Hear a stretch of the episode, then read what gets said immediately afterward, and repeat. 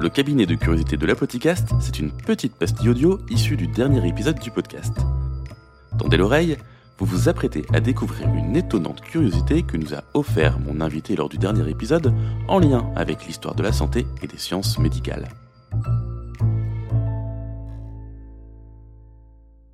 Je t'emmène donc avec moi dans une magnifique pièce virtuelle, évidemment recouverte de boiseries et d'étagères somptueuses qui n'attendent que leurs objets euh, pour être euh, exposés.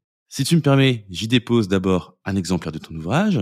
Et maintenant, je te pose la question, qu'as-tu choisi de laisser dans le cabinet de curiosité de l'Apoticast alors, je pense que c'est une question très difficile. Euh, j'ai longtemps hésité entre trois objets, on va dire. Je pense que je choisirais un dentier. Parce que non. Alors ça s'explique.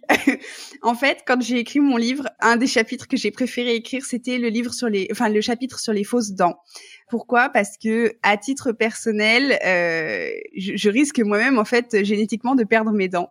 Et donc, euh, quand j'ai écrit le chapitre sur les fausses dents, euh, ça a été très euh, cathartique en fait dans le sens où euh, je me suis dit bon là je dois me confronter à quelque chose qui fait peur à tout le monde parce que les dents socialement c'est très important. Ça fait des siècles que c'est très important parce que voilà enfin on le voit à travers les archives quelqu'un qui a des dents pas belles en général euh, si on regarde quelques siècles en arrière, on lui faisait pas trop confiance. Donc c'est vrai que les dents, c'est un sujet extrêmement important dans notre culture, en tout cas en Europe encore plus euh, avec euh, maintenant le cinéma, etc. Et donc quand j'ai écrit ce chapitre, je me suis vraiment intéressée sur finalement, à partir de quand on a commencé à avoir des fausses dents et on a des témoignages archéologiques euh, fascinants en fait euh, de, de remplacement dentaire, de travail de fil d'or parce que ça ne s'oxyde pas dans la bouche.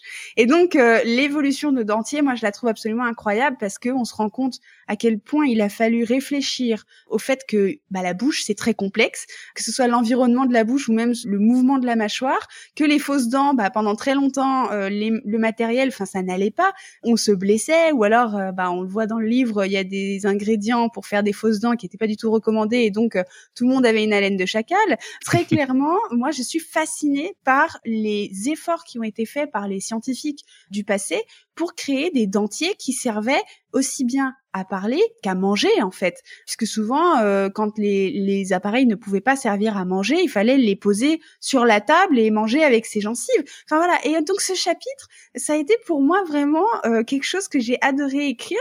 Et je sais que mes proches ils, comprennent pas trop, mais en fait moi j'ai vraiment un, rapport avec les dents. Je garde mes dents qu'on m'enlève. J'ai un rapport très fort avec les dents. Donc dans le cabinet de curiosité euh, de la podcast, et eh ben je mettrai un dentier. voilà. Avec plaisir, j'accepte. Merci, c'est gentil. Retrouvez l'épisode complet sur votre appli de podcast ou sur le site internet apodcast.fr.